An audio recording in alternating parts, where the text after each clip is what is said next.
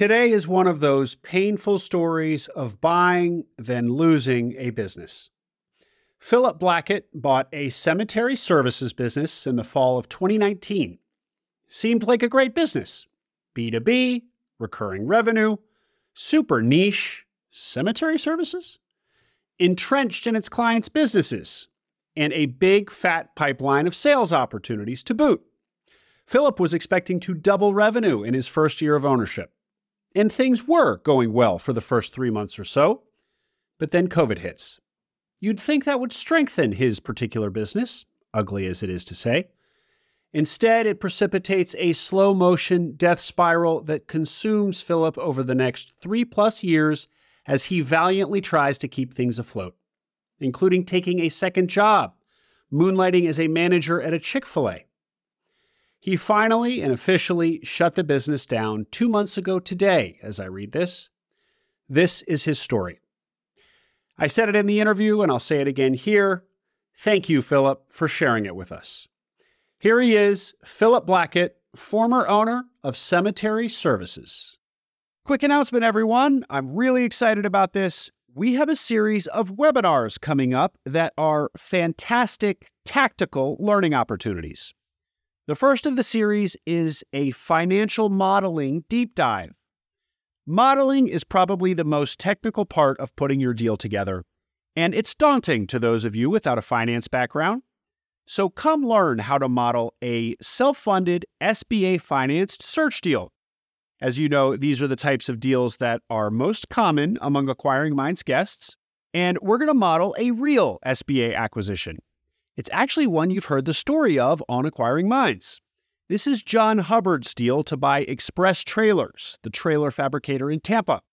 Now, in addition to the content, you'll also be given access to the model itself so that you can learn it with us and then use it in your own deal. The webinar is tomorrow, Friday, January 12th, noon Eastern. The link is in the show notes. So open your podcast app, look for where it says register for the webinar, do so, and then join us tomorrow. And if you can't make it tomorrow, Friday, for the live webinar, make sure to register anyway so that you can get access to the recording later. I'm partnering with Sam Rosati on these webinars. You'll recognize that name. Sam runs a boot camp for self funded searchers.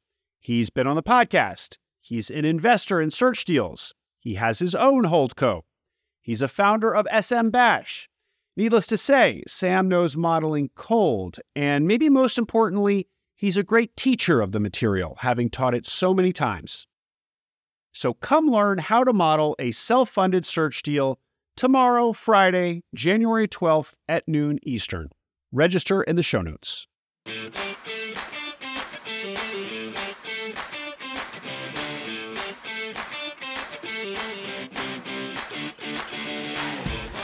Welcome to Acquiring Minds, a podcast about buying businesses. My name is Will Smith. Acquiring an existing business is an awesome opportunity for many entrepreneurs, and on this podcast, I talk to the people who do it. I want to share an update on the Acquisition Lab. As you know, the lab is a highly vetted, cohort based accelerator and community for people serious about buying a business. After going through the lab's month-long intensive, you have ongoing access to almost daily Q&A sessions with advisors, regular live deal reviews with Walker Deibel, author of Buy Then Build, potential deal team introductions, and a very active Slack group with other searchers on the path. Well, the update is that the lab recently passed 60 businesses acquired and for well over $100 million in aggregate transaction value. Also, all members now enjoy lifetime access to the lab. Because when you buy a business, it's often just the first of many, and the lab wants to support you in every deal, not just your first. Lastly, check out my recent interview with Shane Ursum, episode 105. Shane acquired a business with over a million dollars in EBITDA in just six months, and he attributes a lot of his deal success to what he learned in the lab. Check out acquisitionlab.com or email the lab's director, Chelsea Wood, chelsea at buythenbuild.com. Philip Blackett, welcome to Acquiring Minds. Thank you so much. Happy to be here. Philip, you bought a business just before COVID, and two months ago, so just two months ago, you officially closed it down after a long struggle with it. And we're going to hear that story today. But before I go any further, I, I want to thank you for being willing to come on and share the story, what is, I'm sure, an uncomfortable, painful, even experience to recount for us. But these difficult stories, as you probably know, are the most educational of all. So people looking to buy a business benefit a ton from hearing them. So thank you. Before we get into the story itself, though, Philip, why don't you share with us how you're feeling? This is really pretty fresh, just two months ago. Yeah, I, I definitely appreciate it. Well, I mean, honestly, like tomorrow is like literally like the, like I guess it's weird to say like a, the two month anniversary of shutting your business down. Like it's not really something you really commemorate or like, hey, we're gonna have a celebration. Like you're not looking for Hallmark cards for like, hey, anniversary shutting down your business, for Philip. You should grab this for yourself. Um, and and not to mention the fact that yesterday was my birthday, right? I turned 39, and I think at this point, when you get to a certain age, and I think I've started to reach it, birthdays are less about like birthday parties and like celebrations at the bar and stuff like that, and more like reflections is like, okay, how did this past year go? And some reflections are better than others, and this one was a lot more sobering compared to like 38 or 37. So, but overall, I feel I feel I feel good. You feel good. Well, what can you give us a an example or two of, uh, of reflections from yesterday? So I think what comes off top of mind for me was, you know, about four or five years ago, I was really looking to buy a business. And I looked at that as pretty much the gateway for me for a better life. Um, at that point, four or five years ago, you know, I finished grad school, was looking to do something. I had a family. Um, they were two years old at the time, my twin daughters and um, my wife, and you were kind of looking for something like that stability factor from your end. Yeah. yeah. And, you know, for me, like it wasn't so much as far as like finding the right corporate job in consulting or investment banking or private equity, as a lot of people who I graduated with would tend to go with. But it was one that was just like this whole essence of finding a business that you felt like you can grow and it would help you grow as well and I really thought that that was like my ticket, like to like retirement. It's like my forever meal ticket. Uh, take care of my kids. Uh, hopefully, like bring my my wife back home from work, and that's what like a lot of these things that many people in my position, or at least what they were aspiring to do, was looking to. And you know, just in reflection, just seeing how that didn't turn out the way I was hoping to. Um, I mean, that first month, October last month, was really tough for me. Like a lot of days at the house, just kind of like thinking, what's next? You're trying to pick up the pieces. You're seeing other people do things. You thought you'd be a little bit further along. Like a lot of this comparison, anxiety, yeah. like worrisome sort of stuff. Um, yeah. And then just concern as far as like, you know, am I going to be able to take care of my family the way I was anticipating now? As yeah. I'm trying to figure out the next chapter, which I didn't anticipate before. Um, but I think now, like two months removed now, as it will be officially tomorrow. But thinking about it in the birthday was more so the thought of more so what have I learned through this experience of four years? Um, and we can get into it, but just the thought of like, you know, when you buy your first business going into a pandemic that you did not anticipate beforehand, um, it's quite a roller coaster ride. And I think for me, it was just one to say, okay, what did I learn from that experience? Which honestly, well, like a lot of people, it, it used to kind of tick me off when people said that. When it's like, oh, uh, I had I, I lost the election, but I learned a lot, mm. or I got fired from a job, but I learned a lot, and mm-hmm. it almost seemed like it was just like a common catch-all, like like dare I say, cop out phrase. Mm-hmm. But I think when it was my turn to think about saying that, it was more like, no, seriously, like you ran a business for four years and it was successful and you navigated a pandemic and its post effects for four years. Um, it did not go the way you wanted to, but I think it was probably one of the most valuable work experiences I can ever draw on. And it clearly opened up a whole new way of looking at, you know, like I said, I'm at 39, you know, like retirement age of 65, that's another 26 years from now, God yeah. willing. So Yeah. when you're thinking about that sort of experience you already have under your belt, and you're saying to yourself, okay, what do I want to do next? And you still want to get into business ownership, you still want to buy another business, you still want to, you know, get back on the saddle and start riding again. Uh, when most people would just clam up, say, look, that's it. I had it. I'll just go on one of these job searches, you know, and just retire from that sort of entrepreneurship dream. Um, yeah, some people could think that's crazy, but I think this was also more clarifying for me about where like my heart really is at and where I could see myself really adding a lot of value, not just for myself and my family, but you know, for a lot of people going forward. And so wanting to share those lessons and not keep that to myself, that was a huge thing that really prompted me to want to talk to you today. Great. That was great, Philip. Thank you for for sharing the reflections. And as you said, you did learn a ton, and there is um, value to that personally to you, but certainly to all of us. So we're going to get into some of those concrete learnings, or, or the, they'll probably just surface as we go on their own. Uh, but so let's turn to actually what happened here, Philip. So you had said about four or five years ago, you really wanted to buy a business. Um, so take us back to that time, or even before. How did you get the notion to go on that crazy adventure? Yeah, so it, actually started, you know, it's 2023 right now at the time we're recording it. It actually started seven years ago. So I, I, I finished business school, I graduated. Um, the day after graduation, I got married.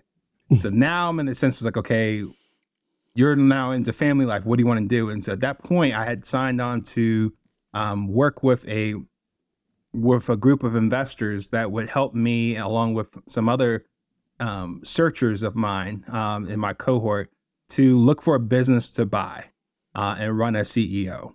And so I was working out of Boston for that matter and looking at a number of different businesses across the country. I was pretty vast, I was pretty industry agnostic.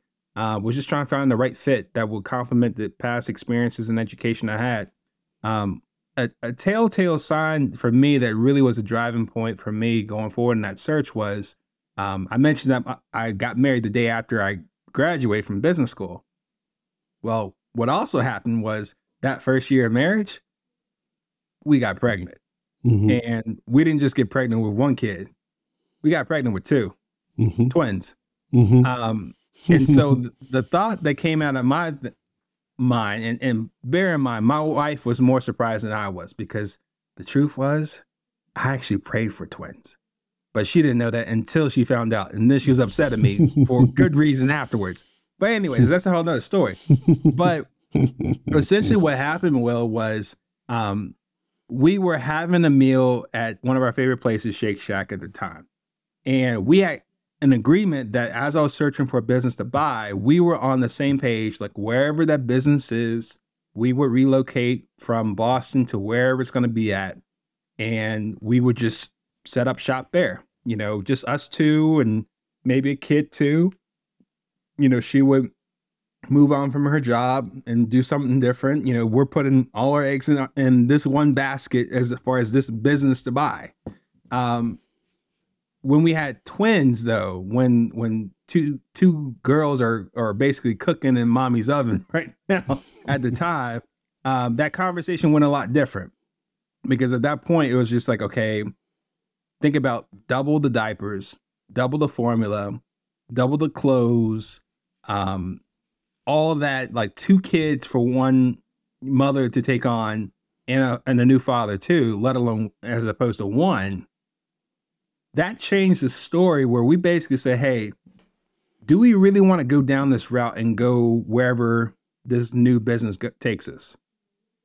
Or does it make sense for us to say, hey, we're going to be new parents. We've never done this before.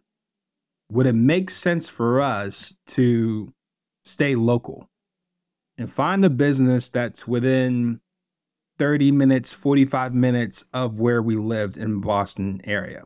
That would allow my wife to keep her job. And so she would be like that rock of stability and that sort with that stable, good paying job with benefits and that sort of thing. Mm-hmm. Um, and I go about this dream of trying to conquer the world with this business to buy. And so that's where we went. we decided to make that that compromise, which clearly cut my prospects of businesses to buy from huge to like very very small. Yeah. Um, but long story short, when we did that, I came across a company that was definitely atypical from what you would typically look for in businesses to buy. This was wasn't your typical window washing or septic tank cleaning um, type of company or landscape and that sort of thing. It was like a company that like operated and managed cemeteries. Cemeteries. Right? Like just the thought of it is like, okay, there's a business that focuses on yep. operating and managing cemeteries, like 20 plus cemeteries. Yeah, wow. Right? Uh, in the New England region. It was definitely something that was novel. And on top of that, it was within that 30 minute to 45 minute radius of where we lived. So basically, at that time, I learned more about the company, learned more about the owner, thought that this was a good fit. Um, the investors and I at the time didn't see eye to eye. The business was a little bit small um, relative to what they were looking for. At that point, we had came to a standstill when it came to negotiations at that point, and I basically ran out of time. Um, I, I went through all my prospects. The investors didn't think it was a good deal. They didn't want to move forward with it. I didn't have any other deals to present them at that time because I went through all my area local businesses very quickly. Uh, and, because and uh, Philip, let me let me ask the so you were working with an accelerator with Search Fund Accelerator SFA, which is one of the well-known and original ones, and I yes. believe based in Boston at this time. Or, or absolutely okay. So you were working with Search Fund Accelerator, as known as SFA, in Boston, and the way that accelerator and many like it work is that it's essentially like a traditional search fund. The economics are similar to a traditional search fund, and the kind of investors that are part of that are the kind of people who work for, buy, own the accelerator are your investors, and you're bringing them the deals, and they need to give the deals thumbs up or thumbs down and also similar to a traditional search fund is this uh, this your search has been funded, but there's a runway to it, and if you reach the end of that runway without having bought a business, that's the end of your search, and you go off and do something else. And right. so that's where you you were. And again, with a traditional search fund, as with SFA, you're going to want to buy a bigger business. The expectation is that you're going to buy a, a business of a certain size, and your investors are not going to look favorably on a business that isn't of that size Sounds like this one was not, and you were at the end of the runway. Is that right. all accurate context? Yeah, I, I, think you hit it on the nail, Will. It's just you know I, I, love the guys over at Search Fund Accelerator. They're they're doing great things now, um, expanding. They're doing multiple cohorts and and taking on multiple businesses. Have good relationships with many of the team members there. Um, so I definitely respect where they were coming from. You know, I definitely yeah. you know signed on wanting to accomplish a certain type of business. Um, it was just that when our circumstances changed life wise, as far as yeah. like my wife and I, uh, yeah. we had to make a tough decision because we knew that there were consequences either way as far as what that would mean for the search, yeah, what that would mean for us as far as a family. Um, and so it, it really was about, you know, I just had to make a decision that ultimately I needed to put my family first on this one beyond, yeah. you know, my dream of having this mega business that's like, like eight figures, you know, in sales, da, da, da, like everywhere and that sort. Um, so yeah, like you know, my time ran out. We didn't move forward with that business. I had to find something else to do because March 2017, my twins were born, Sophia and Elizabeth. Um, and so I had done a couple jobs um, afterwards. I basically hadn't really found like the right thing that was really like my bread and butter. Like this is it, right? And I think like I've been involved with like education. I've been involved with like finance and that sort of afterwards. Um, and it just it what was going on just didn't hit. It's like okay, this is like the long term. This is where I'm gonna plant my flag. I'm gonna build something substantial. Go ride the distance until retirement. That sort of thing. Mm-hmm. So at that time when I was in finance, um, there was this huge gas explosion that happened in you know the greater Boston area. And I thought about this business, this cemetery business. I thought about the owner because we had been friends during the time. And so I reached out to him, checked on him, his family, his business, his office, and said, Hey, I heard about this gas explosion happening in your neighborhood. Are you okay? He responded, Yeah, we're we're fine, Philip. Thanks for thinking of me. when all this kind of settles down, why don't you and I get together for breakfast or something like that and just catch up? So I didn't think much of it outside of just catching up with an old friend. At the time, I was in like sales within finance, maybe with this entrepreneur, this small business owner. Maybe I could pitch some investment products for his portfolio. I don't know. So we met up and we had breakfast and we talked. And I thought I was going to like learn more about him, maybe pitch him on what I was offering. He later pitched me on working with him in the business on the inside. So at that point, for me, I, I liked the finance job I was in, but not as much as far as sticking with it compared to working inside this novel, unique business that manages cemeteries. So I basically said, okay, I'll take I'll take this on. Um, I'll come in and work as your business manager, and that sort. Um, and the, the idea was that you would also then be kind of being primed to buy it. Absolutely because we were friends at the time. We we had tried to work this deal beforehand, um, and the thought was, you know, I gotten the accelerator's blessing to to pursue this again, like years later, um, and I was like, okay, well, let's see if we can make this work. As you graduate into being a business owner, you are going to want to optimize your taxes like never before. Because for business owners, effective tax strategy easily amounts to thousands of dollars per year in savings. Steed is a tax firm that creates personalized tax strategies for entrepreneurs and business owners, including searchers and acquisition entrepreneurs. Steed has specialists on staff who understand the challenges you face buying a business and can maximize tax benefits during the acquisition process. They're running an exclusive offer for Acquiring Minds listeners a free tax strategy session there's a link in the show notes to book the session directly. So try out Steed risk free and see how their CPAs can deliver immediate value. You can learn more at steedstrategy.com or click that link in the show notes to book your free tax strategy session today. So while I was operating from the inside as a business manager, I was seeing a lot of the ins and outs. Like I, I definitely see what's under the hood of this car much more so than a searcher from the outside. Yeah. That's going off of just like financial statements, you know, sanitized meetings and that sort over the phone and that sort. Like I'm really getting a good sense of what's going on. Yeah. Um, and I still wanted to buy it. Yeah. Um, I was that interested. So he obviously hadn't found another buyer who's interested in the time since you talked to him the first round. Right. And and I think the other part of it too, well, was just there was a huge emphasis on relationship. You know, I think with any business owner, and I echo this now after having been a small business owner before uh, and hope to be one again in the near future. Um, the thought is is that when you're thinking about something that you put your blood, sweat, and tears in over many, many years to support not just your family, because you're not just looking at it just for yourself, but for the livelihood of your employees and team members and providing great service for your customers and also providing you know, livelihood and continue business ongoing continuity for your vendors and suppliers. Like you're part of this huge ecosystem. Mm-hmm. Um, you don't want to just walk away from that with just anybody running it. Like there's a huge trust factor that has to come into play. Mm-hmm. Um, you can't just necessarily, unless you just didn't care, you can't just necessarily just leave that legacy to somebody that you didn't feel like would do their best to do right by you.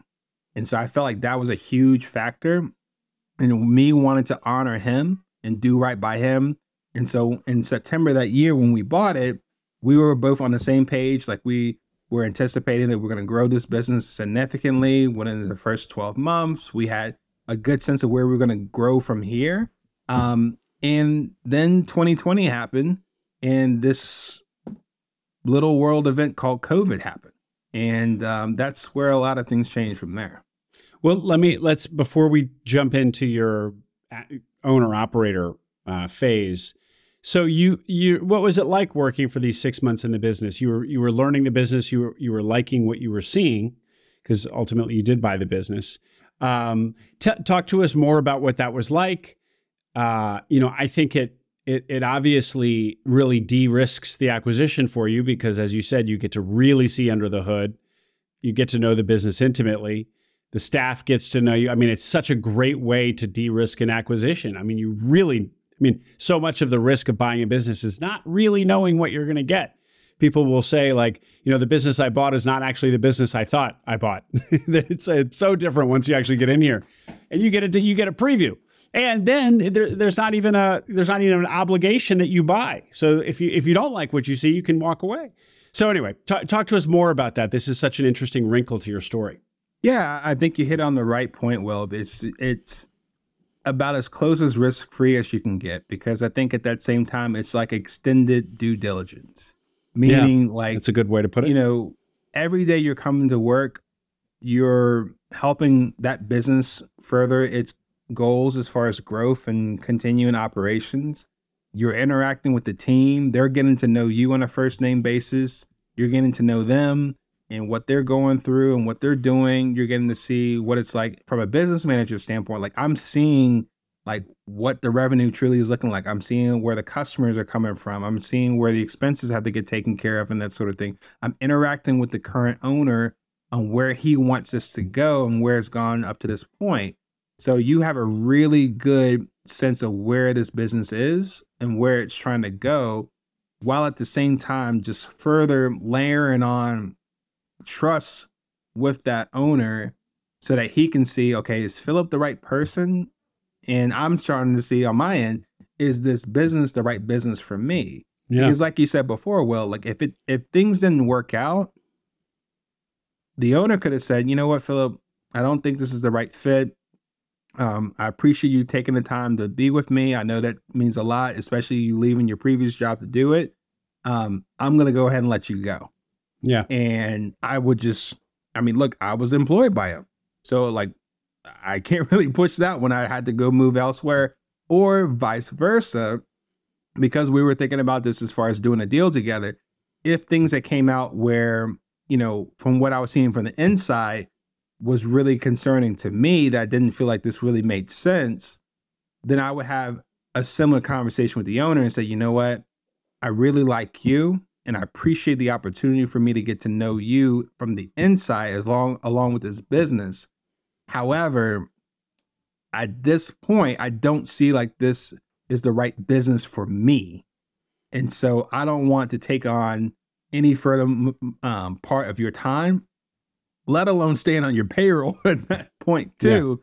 Yeah. Uh, if this doesn't work, I will walk away and then allow you to continue going on with your business and that sort. So I think that was a, a, a good amount of trust building as well as far as that relationship. And and quite honestly, when I look at you know the next business I want to acquire, I, I may not necessarily want to be on someone's payroll to determine if this business is the right fit or not, but I would look for ways to be able to engender myself, like connect with the owner um, in a much better way than just your typical like fly by night sending a random email spam and that sort of thing from some person you never met and that sort of like recognizing the relationship but also if i was in a position that i could help that business maybe even at, if not an employee maybe as a contractor maybe yeah. as a consultant but having a further like having your foot in the door to get a better gauge of what's happening participate in helping that business which would then mean like, look, I'm helping the owner get more what he or she wants. There may be a time later on that they say, hey, Philip, like compared to everyone else, as far as the other mail and attention I'm getting, I feel more connected working with you. Would you be open to taking over my business um, or being part owner of this business? Because I trust yeah. you. That's that. That's one of those like takeaways I got from these past four years that I think a lot of other people may not have if they didn't have that type, sort of experience. But yeah, I think it was definitely a, a much helpful period leading up to the acquisition. Well, the the question is, Philip, like how you is there a way that a searcher out there, a searcher listening, can make this happen? You know, so this opportunity came to you in this very kind of roundabout way, kind of kind of unexpected way. Uh, and there was years of history. You you first met this owner, whatever it was, a year, a couple years prior. So so you know the stars aligned. And so I wonder though if you're a searcher listening to this and and you're like, yeah, I'd love to work in a business for six months and only then decide if I'm going to buy it. First, you got to find a, I mean, it's hard enough to even find a business you like. Uh, you found the cemetery business that you really liked. You just didn't buy it because the SBA guys didn't want you to. SBA folks didn't want you to. Um, and then you got to say to the owner, well, owner, don't sell it to anybody else. Let me work in the business for six months to see if I'm the right person to buy it. And then let's negotiate. You know what I mean? It's like, it's great how it worked out for you, but it, it seems like it, it would be hard to architect it from the, you know, w- you know, from some from a standstill, from somebody just like who's out there searching right now, sort of thing. Yeah, I, he, I, I, t- I totally agree with you. Well, I think it's definitely a novel, more unique sort of experience. Um, yeah. The other thing I'm thinking of too, just putting you know the same sort of hat you have on on this one. Um, you're thinking about it from a searcher standpoint. Like the key word for you is volume, right? Yeah. You know, you got to get a number of outreaches out there. You got to get a number of emails or or LinkedIn invites or letters or whatever the, the medium you are using to contact these owners. You're not going off of just one person because more than likely the odds are that person's going to say buzz off. No, get away yeah. from me. I've heard like from 10 other of you, I'm not selling. I'm not interested. So you got to put the volume to get that sort of, you know, outreach out there on a day-to-day basis. What I would say on top of that would be yeah, like as you're doing that volume, you know, the quantity, you may look at someone uh, or some business that has that sort of quality about them that as you're starting to get to know him or her, as you're starting to better understand that business, maybe there's some things that you can do to further understand that business beyond just requesting the financial statements, right? Beyond just looking at somebody's website and just doing like a interview over like video conferencing, Zoom or Microsoft Teams or anything that sort of that. It could be something where it's like if I have experience in that industry, or maybe I have an education that can complement what they're doing, I think a good question may come off to the owners like, look, you know, what are the things you're you're currently struggling with in this year? And what is your plan to navigate through that? And how could you bring on help to help you with that? How could I be of help to you? There might be the case. It might not be the case for every business you reach out to. I doubt it. But there might be one or two or a few that there's something about it that you can connect with with the owner and be able to add some value outside of just saying, "Hey, I'm another person looking to buy your business." Yeah. yeah. Because that's going to help help you stand out more from your own relative competition and it's going to also make that owner feel like, "Okay, this person really cares." about me in this business and going, well, even if this doesn't end up as a deal for us, I've now benefited from this interaction and I'm more likely to think of this person later on, which might have been the case with me where things didn't work out the first time around, but hopefully we left we left things in a good place that later on the owner did think about me later on to say, "Hey, maybe we could try this again." Yeah. Yeah. Great. Well, let's hear about the business, uh, Philip. So before pre-transaction, you're in the business. What what do you learn about it? Tell us tell us about it it's actually called Cemetery Services, or yep. So the name of the it provides cemetery services. The name of the business is Cemetery Services. What else can you tell about us? Tell us about it. What does it do exactly? Headcount, numbers, etc. Please. Yeah. So I, I think you know it's based in the Boston area, or it was, and um, you know at that point its main focus was the management, management, the operation of cemeteries, over 20 cemeteries at the time, uh, where it's doing everything from actually doing burials, um, as far as like putting people in the ground, right? Like preparing for it. And then after the body's in the ground, you backfill it, cover it, and that sort of thing. Um, landscaping, um, cutting the grass, um, weed whacking, trimming, um, fall cleanup with leaves, spring cleanup with leaves and that sort. So you're taking care of that sort of thing. Uh, records management, so that's a lot of records of people that have deceased and mm-hmm. next of kin that you're trying to keep track of. Um, really, what came about this as far as the business model, Will, was a lot of cemeteries were one offs, meaning, you know, each cemetery would maintain all the people to to maintain it, to operate it, to keep the records. They will have their own team to do that. Over time, though, it got to a point where it wasn't as, um, for lack of a better word, profitable to try to do it all in house yourself, right? Um, as costs were going up, you know, labor, equipment, all that sort of thing, and you could only charge so much for a burial without seeming obnoxious, right? For lack of a better word.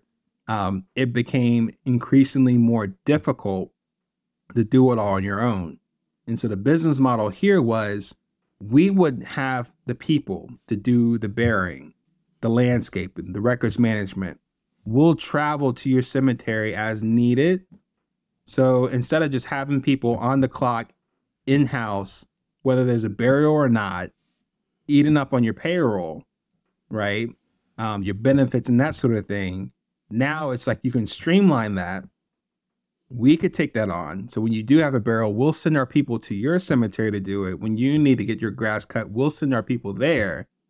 And so at the same time, now it's like if you don't have any activity that day, we're probably going to be at another cemetery working.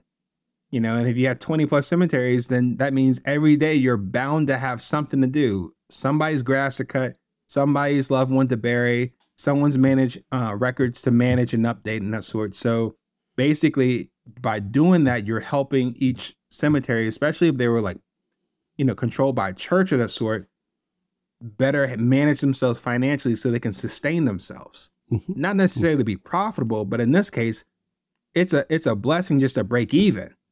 You know, and if we can help do that, and then they take care of us as far as like compensating for our services, um, that was a business model that I saw like a lot of potential that could go beyond just New England, but maybe something that could be franchised. And that was part of the thinking I had was like, okay, maybe this is something that could grow across the country, maybe beyond just regionally.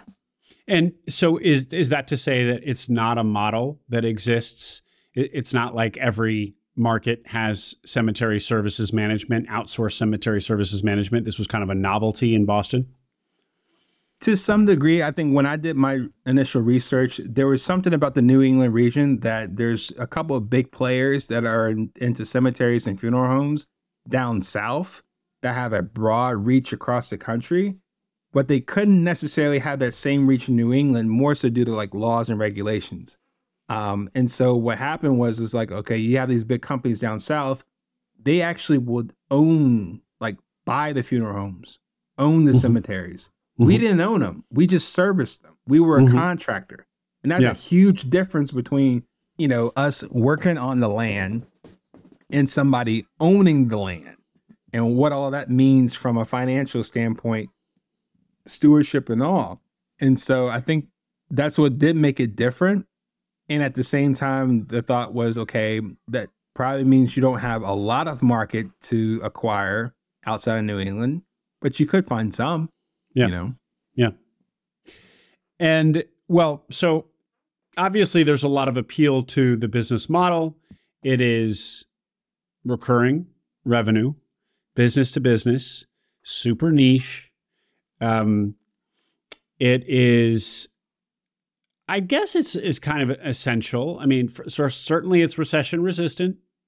People are passing away regardless of what the economy is doing and the services that you're providing to these cemeteries i assume are essential for them like they they because if you're not going to provide your services to them they need to scramble to figure out how to do because you provide a portfolio of services to them so they, they're going to have to plug in if, if they let you go they're going to have to plug in a landscaper plug in people to do the the digging and the the burial. Plug in records management. So so maybe if they become desperate, which actually may be what happened, we're going to get there.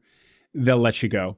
But but generally, it seems like it's pretty essential. You're, you're pretty essential to your customer, to your client. Um, it's going to be hard. It's going to be hard for them to. It's pretty sticky. Yeah, and not to mention the fact too. Well, like this is kind of an example of one of those rare, almost rare hybrids of a labor intensive business and a capital intensive business. What I mean by that is, I talked to you about the people, but the people aren't necessarily digging the graves with shovels, right? They're digging with like heavy duty equipment, like Mhm. backhoes, like excavators, like Mhm. things you have to like get licenses on how to actually operate. Um, you know, we didn't just like take the bus to go to these cemeteries. You got to get trucks. You Yeah. got to get trucks to take this lot and trailers to take this these excavators, these backhoes, these loaders, these you know mowers, these you know these people, these trimmers, all this sort of stuff. You got to transport all that to different places around this radius, um, and all that costs money. Yeah. And so, if if there was an in-house cemetery that wanted to do it themselves, yes, you had to take you had to bring in people, but you also got to bring in the tools. Yeah. You know, last time I checked, you can't just get a cheap excavator. Like Yeah. they're like five or six figures Yeah. to to to buy. That's not necessarily something that every cemetery could just wake up one day, brush off their budget, and say, "Yep, let's go ahead and get another caterpillar. Yep, let's Yeah. go ahead and get one of these loaders." You just can't do it. So yeah, it will put a lot of pressure for somebody to say or be tempted to say, "Nah, I'll just take this in house." Okay, but recognize there's a a flip side, a trade off to that that you may be able to finance and afford, maybe or maybe not. Yeah. Well, uh, really, really seems like a really strong model, Philip. And and can you give us a sense of headcount and revenue margins, et cetera? Age of the business as well. Yeah. So age of the business um, at that time was probably about over 10 years, 10 Mhm. to 12 years. Uh, head count probably over 20, 25. Mm-hmm. Um, revenue low seven figures. Mm-hmm. Um, and um, what else did you ask? Margins. Margins. Margins probably about 20 to 40%. Okay, Philip. And then so you work for six months in the business. You decide you it's as good as it looks and that you want to buy it. And and and quickly on the transaction, an SBA loan, how is that structured? Yep. SBA loan, um, some seller financing involved, and we had to kick in some equity um, ourselves. Great. So kind of a standard 70 to 80% SBA, 10ish percent note, 10ish percent equity. Right. Okay. And so you close in when did you say? Was it September 2019? Yep. Okay. So you're six months out from COVID. Little do you know there's a, a ticking time bomb here that says six months on it from when you buy the business.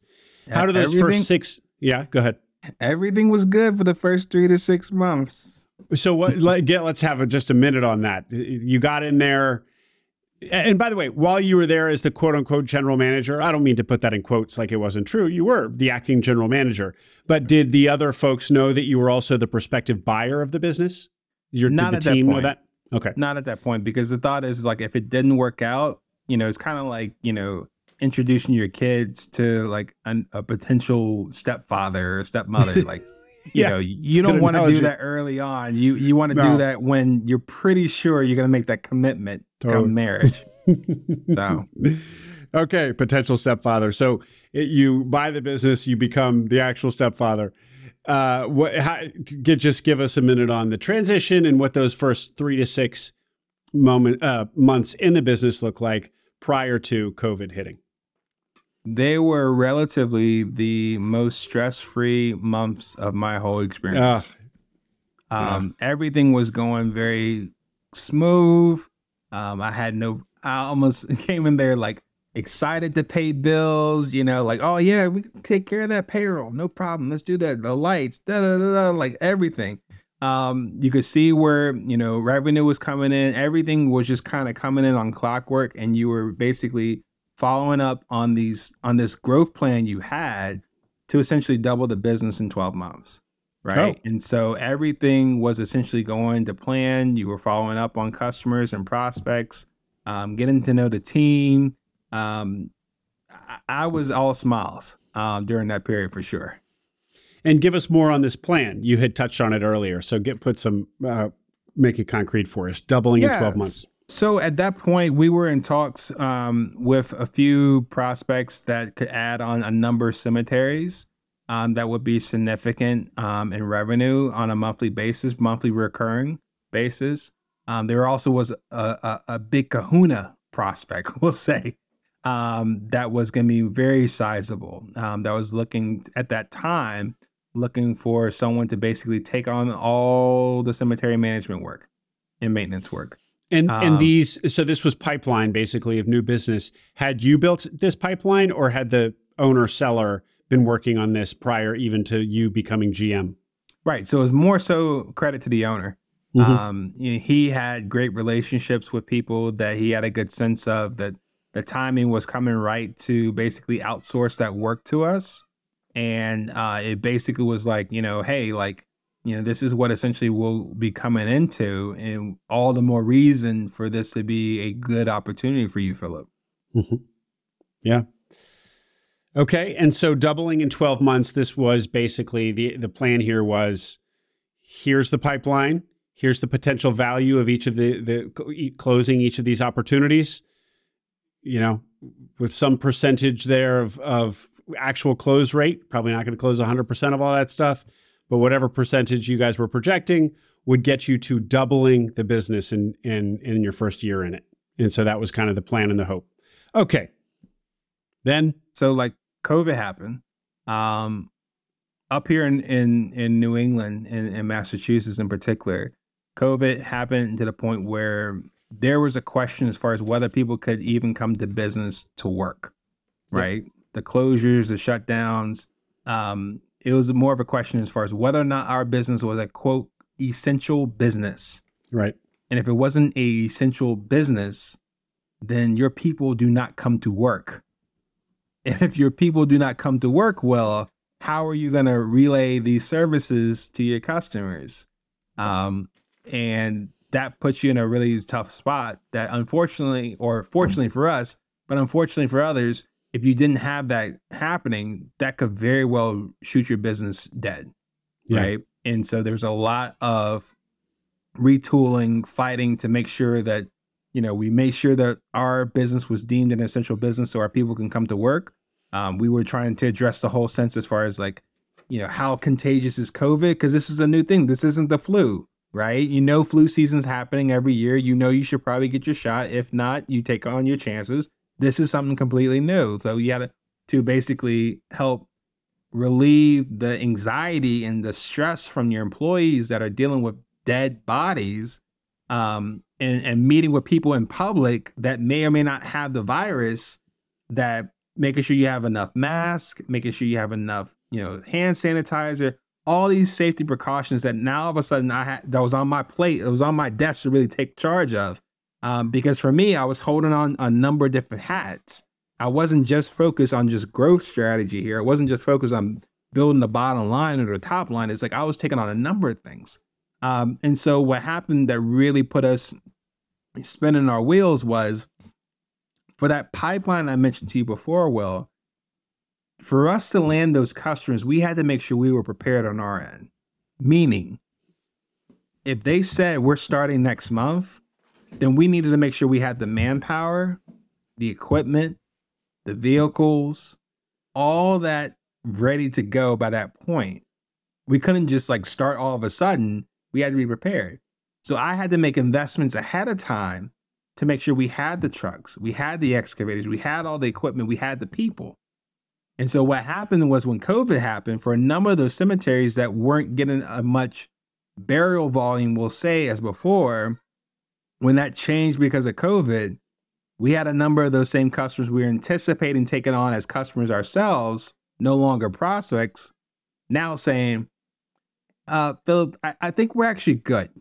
I think we actually have enough. We, we, we'll just go ahead and take care of this. We weren't anticipating this, but we got a busy um, season ahead of us, if we want to say that. Um, so let's pause in the outsourcing part. We'll take it from here. So, okay, so let me make sure I follow. So, COVID, so as as kind of grotesque and insensitive as this sounds, COVID is probably going to be good for business for cemeteries, and they're going to get busy. And you would think that that would also therefore mean that you're going to get busy in a good way. But in fact, these prospective clients you had in the pipeline did get busy, but because they were going to get, they foresaw getting so busy with COVID, they didn't want your services anymore. Why was that? They were going to do, continue doing it all in house. Why was that? Well, it's just like if thing, if things weren't, if the volume wasn't picking up on your end, where you're taking on all this payroll and expenses, whether or not a burial was happening. So if Will Cemetery was averaging, for example, two barrels a week, and you have a team, an in-house team that digs the graves, people to answer the phones, people to interact with the people visiting, regardless of your volume, and that all costs X amount every month, and you're like basically struggling because you have all that extra overhead and expenses. That's where you might have yourself saying, is it possible we can outsource to Philip, take away some of that overhead, still get those one or two barrels done each week, but we now are more closer to break even than at a loss. Yeah. Come COVID, now you're one or two barrels a week, that triples. Yeah. yeah. Now you have more revenue, triple the revenue coming in that can help you better close the gap between that loss you were you were suffering and hemorrhaging to now being closer to break even or slight profit. And so now yep. you're thinking to yourself, maybe I could just write this out. Maybe this is the new normal. Yep. Maybe I don't need somebody else to do this. Maybe we could just keep the people here because, yeah, like if you're letting go of overhead, that means you're letting go of jobs. So maybe, well, mm-hmm. oh, no, I was just saying, like maybe the sense like the people that you have working for you, you can keep their jobs. Yeah. And you might be more apt to do that than pointing to the business case of we are losing money. We got to do something or we're not going to be around. I'm sorry to say, but I, I got to let you go versus quote unquote business is better. We actually can keep you if we decide not to work with Philip. Yeah.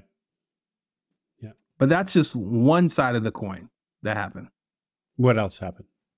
The second side of the coin is just like I talked to you about how your volume basically tripled because of COVID. The arrangement we had with a number of our customers was a monthly all inclusive fee. Meaning, for X amount of dollars, will we will do your burials, we will cut your grass, we will take care of your leaves, we will winterize your win- your water system, we will take care of your records, all this for one regardless of volume as far as how many people um, are buried in a particular time. Well, what happens if your cemetery is used to burying one to three people a week, and that now becomes three to nine people a week? Do you pay any extra money to compensate for me coming out to your cemetery three times more than I had before? No. Yeah. Do you pay any chip any more money to compensate for the triple in gas I'm now paying? Which at the time gas prices were going up, right? So gas has gone up triple for me as far as usage and, and, and, and prices going up. Yep. Are you paying for the extra people I have to put on payroll to take care of these at your cemetery? No. Yep. What about the materials? No. What about the equipment? No. What about the vehicles? No. Mind you, I had already made an investment in these vehicles and equipment and people for these customers that later tell me thanks but no thanks. But now I'm footing the bill because I had to finance those equipment and vehicles. But I have no revenue to offset that. So that's that's problem number one. Problem number two is now with my existing customer base, the volume as far as what we're doing has now doubled or tripled because of COVID, but they're still paying the same amount each month. And, so now and you go ahead. No, so, so I was like, so basically, now who's getting closer and closer to in the red? What was once profitable customers now is dwindling very, very quickly. And now we got to make some tough decisions. Yeah, I mean, this is really a double whammy. Either of those sides of the coin sounds like they it could have been catastrophic, and and you're here you're getting it twice at once. Absolutely. Not not to mention the kind of swirling anxiety of just COVID. I mean, everybody's, you know, there's the there's the kind of undercurrent of like what's going on in the world. Everybody's just Yeah. everybody's carrying around new stress. like not only that, Will, but it's like all this is happening your first year of running a business. Yeah. This isn't like Philip's been doing this for 10 years. Okay, didn't anticipate this, but we can navigate this from our past experience. It's like now, like this is your guinea pig moment of I bought a business, I'm running it, you're thinking things are gonna go a certain way. COVID happens, a whole lot of uncertainty comes into the equation. And now this is your testing by fire on how to navigate both sides of that coin I just illustrated to you in addition to the huge unknown of COVID and what happens all in your first full year Yeah. of running a business you bought. Yeah. Philip, the the a lot of the learnings that you've taken away from this experience are kind of more at, at kind of at a higher level. Um, but just tactically, when you reflect back on this, uh, what do you think tactically you could have done, should have done differently? I mean, obviously, maybe not have over invest or you know gotten somehow gotten more assurance that this new business was really going to sign on the dotted line before making those investments. But how do you do that? How would you now, with the the benefit of twenty of hindsight, how would you have done this differently? And about both of your two issues. Yeah, I mean, I mean, I think you hit on one of them clearly. It's like, you know, one of the things I don't want to jump ahead of, of those lessons I talked to you about. We'll go over soon, but one of them was, you know, yeah, I, I have faith in God, but not faith in, in people and what they say. I need to be very conservative and show me the money first before I make that investment. Right? Let the let the ink dry on the contract and everything's ironed out. We have contingencies in place of what happens if X, F, Y. Then I'll make the investment. Then I'll go to the bank and ask if I can get a loan for for these vehicles or this excavator or or this equipment and that sort. So that's one. Yeah. Um, two, on the flip side of it, I basically retrofitted this solution once it happened, but it may have been the occasion where it would have been a good thing for me to say, hey, coming into this business, hey, we want to renegotiate if we can all of our contracts to make sure that each one of them has a limit to the number of barrels you do in a year. Meaning, we're not going to not service any barrels if it exceeds that number. But if it does exceed that number, the cemetery will be paying to compensate for that additional barrel going forward. Every additional barrel beyond that number, we're going to invoice you. And Philip, why had the had the contracts or the pricing structure of the business that you inherited? Why had it been structured in such a way that it was flat, basically flat fee, as opposed to some sort of, you know, proportional to to proportional to work unit that you all were delivering? So I, I think the big thing that comes off is um, one, just how the contracts were done with with the previous owner and and the customer. Um, it was one with us probably like, okay, you have to, you know, come up with the right value for the customer to sign on. And you don't want to come off like you're nickel and diamond, which we definitely Totally. weren't. Yeah, So you're trying to say like, okay, we're gonna package this all together yeah, and the end result is what you're paying every month is still going to save you compared to what you're doing currently. Yeah, right? Um and so to get the business and that sort you want to make it attractive that sort it was just more so you can keep that package. I just we just should have had that contingency to say okay once you pass this range of burials pass this range of of cuts and trims that's i haven't even talked about that yet either will we talked about burials right? Once you get past a certain number. Okay that's fine. You know what else gave us a hard time during covid? Mother nature. The weather. Because we were also having in that inclusive fee i talked to you about each month. We'll cut your grass. Mm. We'll trim your grass certain number of times and that sort. But that was like the range based off past experience, just like the barrels. What happens, which happened in 2020, when you have a influx of rainfall during the summertime that causes the grass to grow like weeds. And instead of having to cut once every two weeks, you now have to cut every cemetery, 20 plus cemeteries, not every once every two weeks, but every week. Just that alone is a sharp influx in your cost for people, fuel, because you need gas to power your mowers and your trimmers, along with your trucks. Equipment maintenance and repairs, another one. Things break down. Not everyone who's servicing a weed whacker is going to take good care with it as you're working. So something might happen, you got to repair it. But the more time you're playing with the law of large numbers at that point, well, it's like the more times you cut, the more times you trim, the more likely something bad is going to happen that's going to require repair. And what you weren't expecting is you get that bill for $2,000 that you didn't have the budget for, that now you have to figure out how to do it because you still got to go there that next week and cut and trim. Ugh.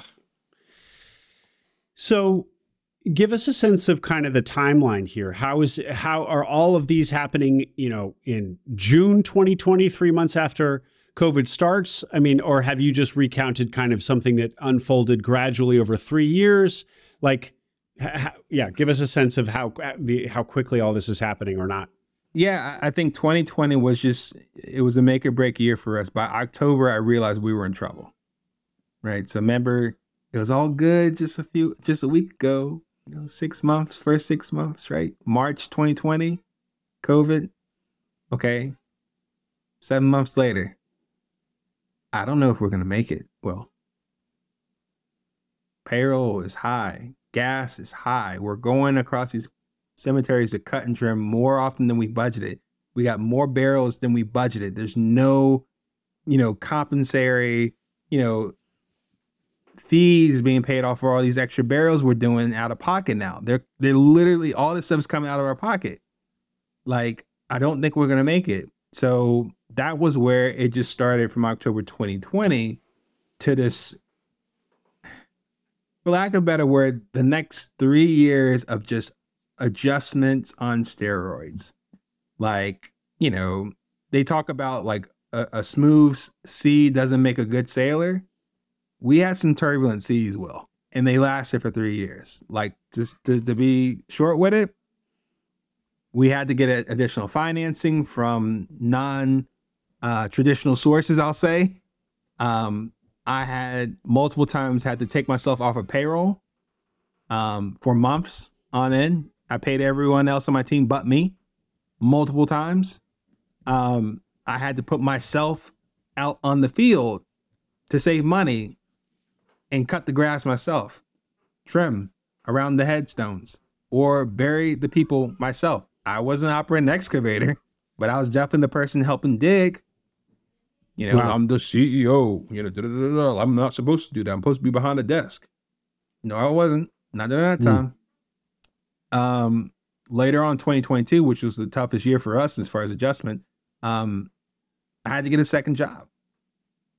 I had to work at this business during the day and then leave four or five hours into it to travel across town to manage a Chick fil A and close that night. So I'm like working from like seven in the morning till like 11 at night.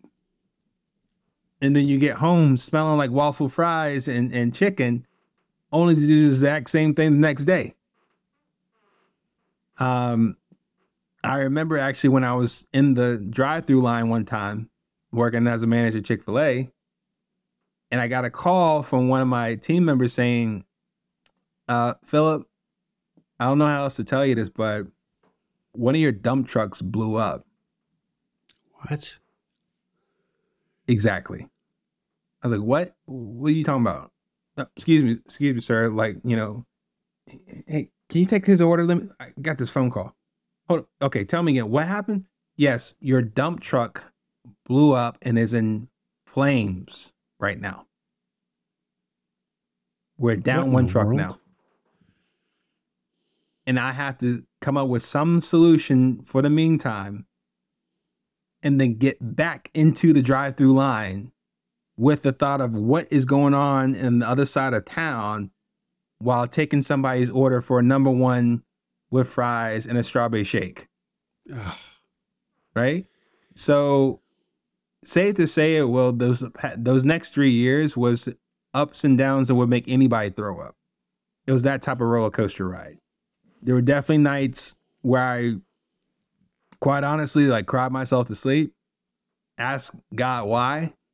Um mornings where I was behind the steering wheel in the car and just saying, is this worth it? Just in general now, not even just the business. Is, everything that's going? on, Is it worth it right now? Is what I'm about to do like? Is it worth it? Um, it was probably like I said. Th- these were the most testing four years of my professional life for sure. Um, but the goal was, well, it's like, look, I wanted to do right by the former owner. I had payroll to take care of. I had people's livelihoods. I had rents to pay. I had food to put on these employees' tables. I had school education costs to take care of by making sure that our employees were taken care of. Um, and then the businesses that we supported in our ecosystem, they had what they needed. And so if that meant me being out on the field half the day, um, going out in the city, uh, literally cleaning up human feces across a abandoned church because we took on extra project work because we needed the money and picking up used syringes from a homeless alleyway when other people quit the job and I had to go do it as a CEO and owner myself because somebody quit and they didn't want to put themselves in that situation. And I had to do it because we needed the money to take care of payroll that Friday. These were the type of things that I had to do because I wanted to make sure that I did the best I could to do right by the previous owner, by our team, and give us the best chance of success. Because what I didn't want was to get to a point where we couldn't keep going, where we couldn't take care of payroll. And we basically did the best we could up until a few months ago. Philip, how long were you working two jobs? Almost a year. And I'm just so struck that you were able to make it last as long as you did. I mean, three years is a long time. I mean, it's a long time for the psychic pain that you were experiencing and the, and the slog of working, what is that, you know, 16 hour, 17 hour days.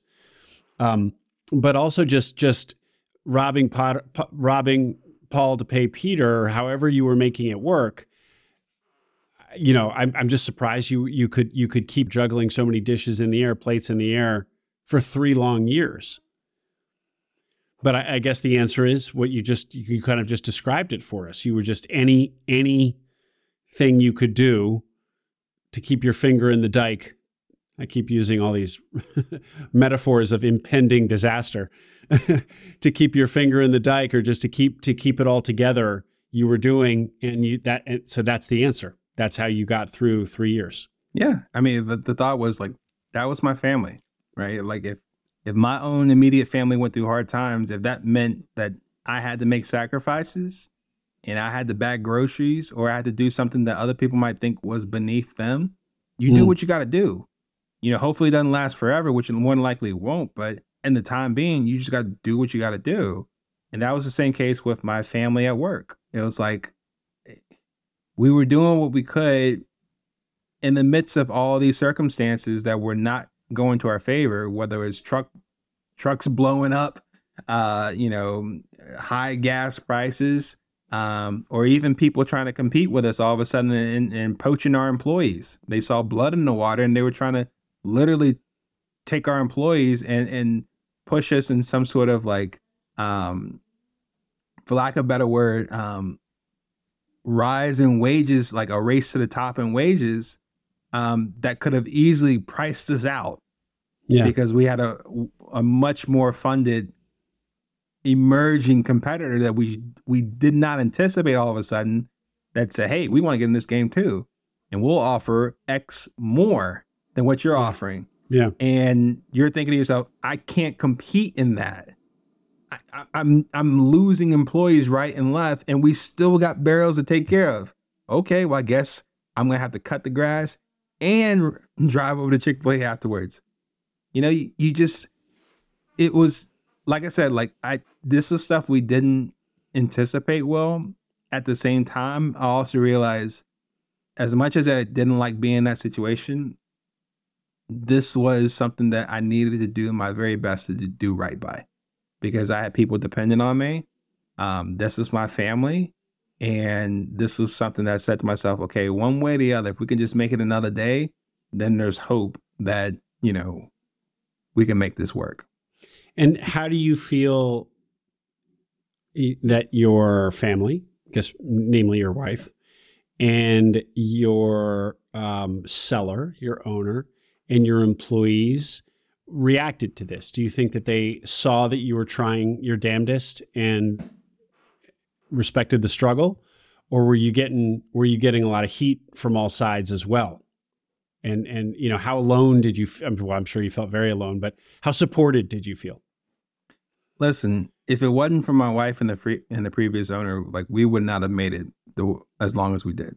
Clearly, mm. um, I need that. That was my support system. Those two people, the former owner and my wife. Like, if either one of them was not present or was not trying to help or not trying to be understanding, um, we would have had a much shorter runway, honestly, and it would have taken a much bigger toll on me personally, psychologically, uh, mentally, spiritually, emotionally, all this sort of thing.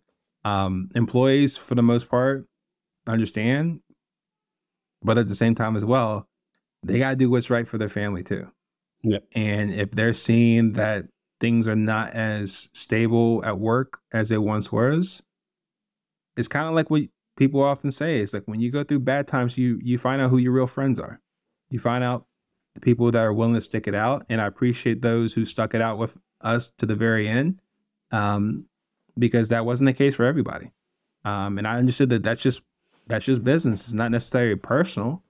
Um, but yeah, I had to get through that too because there were a lot of hurtful moments that people that I didn't expect to to leave us, um, they did, and that hurt not just me, but it hurt the former owner too.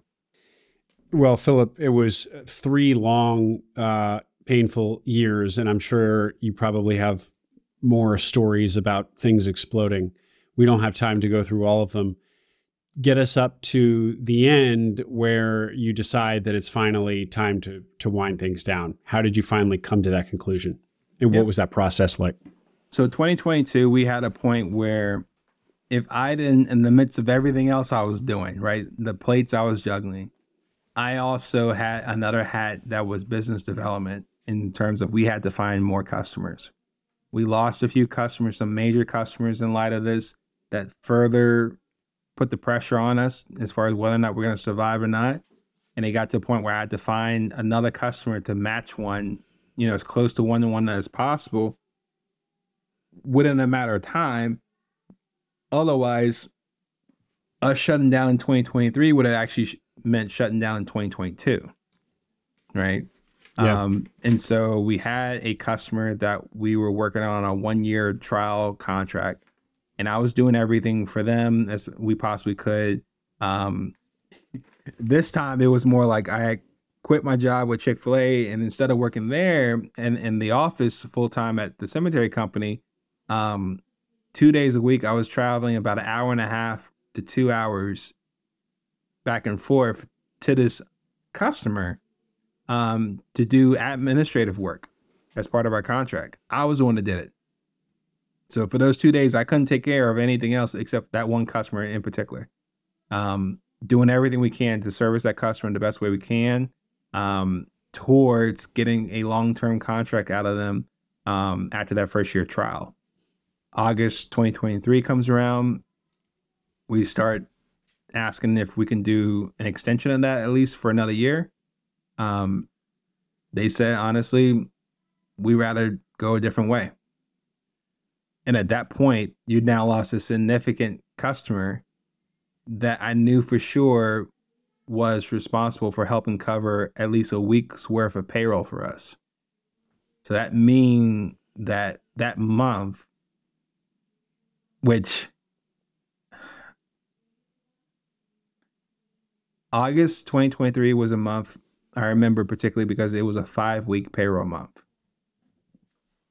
I don't like five week payroll months, well, not because I don't like paying my people, but because if you have a set amount of revenue for that month, right, the monthly fees, right, uh, all inclusive, Yeah.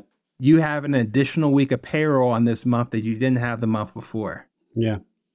And with the high payroll we had at that point, because of the high headcount we had in the midst of the summer, cutting the grass more than twice, more than once every two weeks is now every week. Um, our expenses were really high. Labor was high, gas was high, equipment repairs was high, debt was high. The last thing I needed was another week of payroll to figure out how am I going to David Copperfield make out a appear out of thin air just to make sure our people were paid. Not me. I wasn't. I clearly wasn't on the payroll that one. That not that week, but for everyone else, making sure that they were taken care of. And so when that customer disappeared, was gone, I recognized that we were about like a week or two from finding out if we were going to find a replacement or I had to deliver the bad news I never wanted to do in the first place. And I always like well, part of the reason that why I worked so hard in the midst of all that I that we went through the past three years was to avoid having that moment of telling my employees that we don't have enough cash for payroll. And unfortunately, that month in August, I couldn't avoid that any further, despite how much I tried. And so once I shared that news to my team on an early Friday morning, I knew that was it. I saw the responses from my team. Um, What were the responses? disappointment went disappointment was an understatement quite honestly well it was to the point where the former owner as a friend told me philip i know this is hard. I honestly my hat's off to you in respect as far as how best you've managed this whole thing. And we've tried our best to avoid getting to this point. As a friend my advice for you is to come in early friday morning tell the team what happened, be honest with them, answer any questions they have of you, if any, and then afterwards, get back in your car and go home. I never thought that I would have that sort of experience, but that's exactly what happened that day. Um, and that's when I knew it was over. And once that took place, it was happened in August. I knew that we had to transition the business, um, and basically worked on that for that next month, and then shut down operations officially um, September thirtieth, twenty twenty three. And do you feel like your people um, under, understood might not be the right word, but you know, recognized that there was no other way and had seen all of your efforts for three years? How did, ha, yeah. Now, obviously, probably they're not going to spend a lot of time on thinking about you. They're probably just going to be scrambling to figure out what they're going to do for their own for their own next check, their own next employment check. Um, Mhm. But I'm just curious what that looks like. What do you think? Yeah, what, what the mood is like, or what the response is like from them directly to you. It was varied because it's like, for the most part, most of them were hearing this for the first time. Some people just didn't realize that things were as dire as they were. they knew what was going on like we were in worse times than before like if they see philip like cutting grass the best way he could but still lagging behind the rest of the team uh, just Right. just to hold it on they, they, Right. they're thinking themselves okay there has to be a reason why philip's out here Yeah. okay it's, it's, he- Exactly. he, he, he wouldn't cut the job either way you know um, either way um, outside of that but it was like people got a sense like they knew i was leaving work early to work another job you can connect the dots there. You don't have to graduate from Harvard to recognize like something's up. You know, it. Why does he have to do that? Um, why does he have to travel an hour and a half to two hours out of Boston um, just to keep a contract going when he didn't have to do that earlier? Something's up. Yeah. yeah. So I think it was more so like you're hoping that that day didn't come because you're trying to figure out what does it mean to you afterwards and how do you, right. like you said, scramble to make things work. Right. Um, but yeah, it's like the suddenness of the moment when you realize that's it. And so your head goes in a tailspin of what goes on next. And I think the former owner was very instrumental to helping um, calm the storm from getting any worse and just allowing us to figure out this next month of transition um, just to make sure that the employees were taken care of and that the customers were taken care of. So we had that continuity um, even though this was essentially the death of the business. Philip, you talked earlier, you said earlier that one of the many, your many kind of stopgap measures was to take on uh, more debt to get financing from an unconventional source. Can you say anything, say, say any more about what that means? Yeah. Merchant cash advances. Um, uh, working capital loans and that sort, like those type of financings that you see like advertised to you. Um, once people know that you're a business owner and that sort, you you try to stay away as much as you can because the interest rate's a lot higher. Um, the terms may not be the type that you're looking for or you're basically favoring compared to more conventional.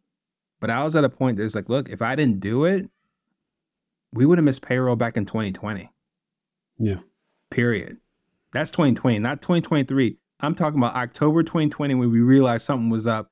That was when I had to figure out additional financing at that point and figure out how do we make this all work? Because if we didn't, that would have been an open and shut case within one year.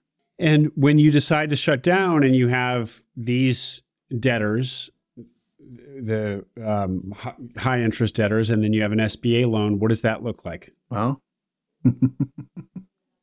I think I'll leave it up to to your imagination what can happen when you have certain loans that are personally guaranteed. Yeah. Um, and you know, try to figure out how to make things work from there. So, I and is it a process be, that you're going through now, or I mean, you're basically involved in now and will be involved in for a while, sort of thing? I would I would say so. Yeah. Yeah. Okay. Well, this is an excruciating uh, story, Philip, but you you do seem to have kept your wits about you. I mean, this might have drove driven other people crazy or in or to depression. Maybe you maybe you are, maybe you were depressed at times. Uh, but you seem for a guy who's just suffered suffered an absolute SMB nightmare. I have to say, you seem you seem um, as mentally healthy as as could possibly be asked for. Is that accurate? Yeah, I mean, uh, like I said, without a support system as far as my wife, and the former owner, you know, at the time, um, without God, like I would not be here. Yeah. Clearly, like something something would have went awry in my head that would have caused me to do something that I probably would have regretted for the rest of my life or not even live to see like that regret. Um, because things were just so dire and so dark at that point. Um, and so yeah, it's just just believing that, you know, if I just didn't give up and I just kept doing good, that I would see a harvest at some point in the near future. Just that was like the Bible verse I was like claiming onto Galatians 6 9 for sure every day. And just, you know, my wife praying for me each morning before I left the house to go to work and just telling me three words every time God will provide. One way or the other, God will provide. We don't know how, but He will. Like it's those certain things day by day, moment by moment. Um, the former owner saying to me, Look, Philip, we were friends before this deal. We were friends during this deal. And even if the wheels fall off on this deal, we'll still be friends. It's stuff like that. Mm-hmm. Those three things to me is what kept me through it, through it all. Um, and kept me at a place now where it's just like, yeah, it's still hard. It's it's not easy but it's given me reason to have hope the next day and just to keep persevering, and just keep moving forward. Philip, what was the Bible verse? Galatians 6 9. And can you cite it by memory or the yeah. gist? Yeah, the gist essentially is, you know, if you don't tire from doing good, if you just keep going, you'll reap a harvest in due time mm-hmm. if you don't give up. Great. Just a Thank paraphrase, you. yeah. Yeah, yeah. Well, is there anything from this crucible that I haven't asked you or that you wanted to say that you haven't had a chance to yet? One of the things that kept me in the race to, to do this again after this crucible moment um, was just being exposed to great teachers and mentors that have been into similar situations that have acquired businesses, grown them, and then sold them successfully. Um, and two mentors of mine, uh, Jay Abraham and Roland Frasier, they came out with a book called Business Wealth Without Risk. Um, the paraphrase, the subtitle was How to uh, Create a Lifetime of Income Every Three to Five Years. Um, that was a book that I read in its entirety in one weekend. I recommended it to all the search funders. I get nothing out of the deal. It's just more so I told them it's the best 99 cent investment they can make into their business buying endeavors as far as buying the Kindle version of it. And so that's probably one thing I would say. Like, if the question was if there was a one particular book that you would recommend to listeners that could help them on their journey, both acquiring a business and then growing it to sell it at some point. Um, Business Wealth Without Risk from Jay Abraham, Roland Frasier. That would be the one I recommend. And Philip, if uh, people want to get in touch with you directly, what's the best way to do that? Yeah, uh, two options for sure. Um, I'm on LinkedIn. Just look up look up Philip Blackett, and so you'll definitely find me there. And then my website, uh, dreambusinessmakeover.com. That's where I focus on helping other entrepreneurs and small business owners uh, grow their businesses.